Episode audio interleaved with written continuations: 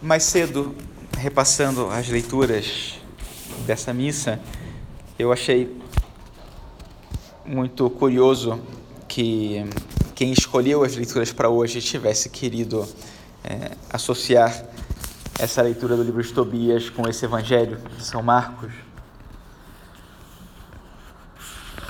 Sara, que tem sete maridos e que os sete morrem, e depois é esse problema que os saduceus propõem a Nosso Senhor, dessa viúva de sete irmãos. E, de algum modo, as duas imagens têm um mesmo significado, seja em relação com o limite daquilo que o mundo pode nos oferecer, porque nós podemos buscar, na quantidade que for, a satisfação, a felicidade, a paz. E no fim, tudo que o mundo pode nos dar é sempre muito limitado. E no final fica um vazio. Até de algum modo poderíamos dizer um sabor de morte, porque já é morte não ter uma vida em plenitude.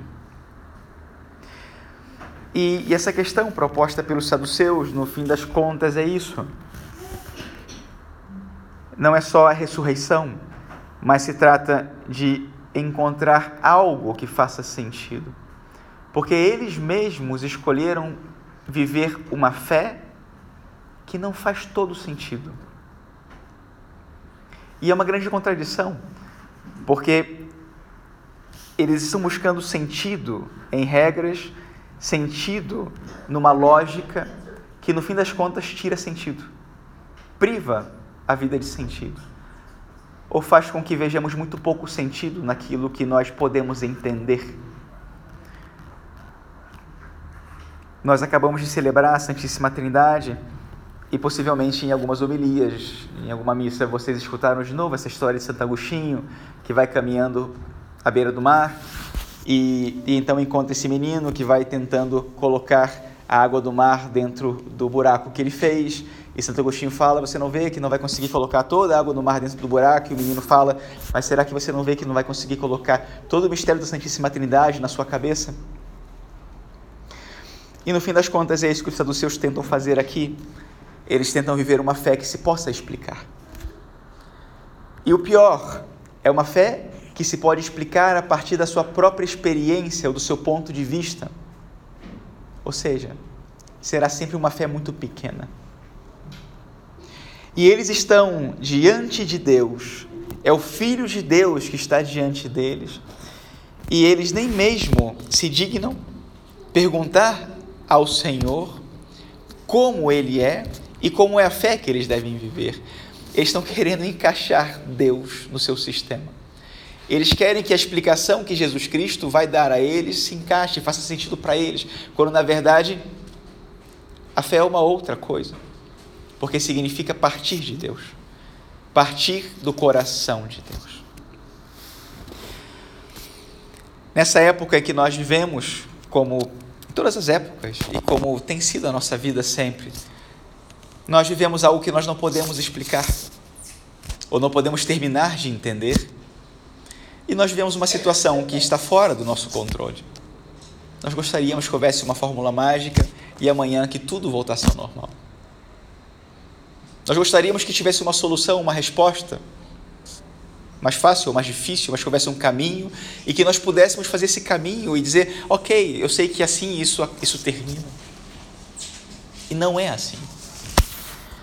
E por isso pode ser muito interessante a gente voltar ao caminho que o Salmo nos indica e que também Tobias nos indica com o seu exemplo, de colocar a confiança totalmente no Senhor.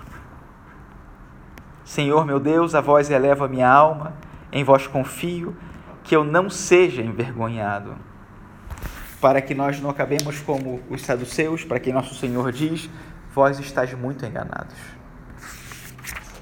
E é melhor confiar no Senhor desde o início, para que não nos angustiemos com todo um caminho de experiências de limitação e sem sentido, para lá no final dizer: ai, não tem jeito não consigo nem entender e nem fazer esse caminho. Senhor, me ajuda.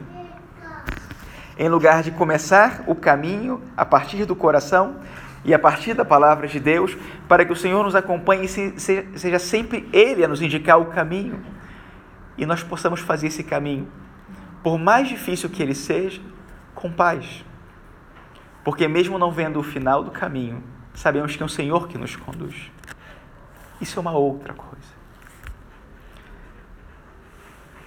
Caminhar sem saber para onde vamos causa em nós um sentimento de angústia por estarmos perdidos. Caminhar com o Senhor sem saber quando isso acaba pode nos dar muita tranquilidade, muita serenidade, porque a segurança não está em ver o caminho, está em, em caminhar com o Senhor. Peçamos então a Nossa Senhora que nos ajude a fazer esse caminho a partir do coração do Senhor e fazer com Ele, colocando toda a confiança nele e não na nossa compreensão de mundo das coisas, porque Ele conhece o caminho. Na verdade, Ele é o caminho, a verdade e a vida. Louvado seja nosso Senhor Jesus Cristo.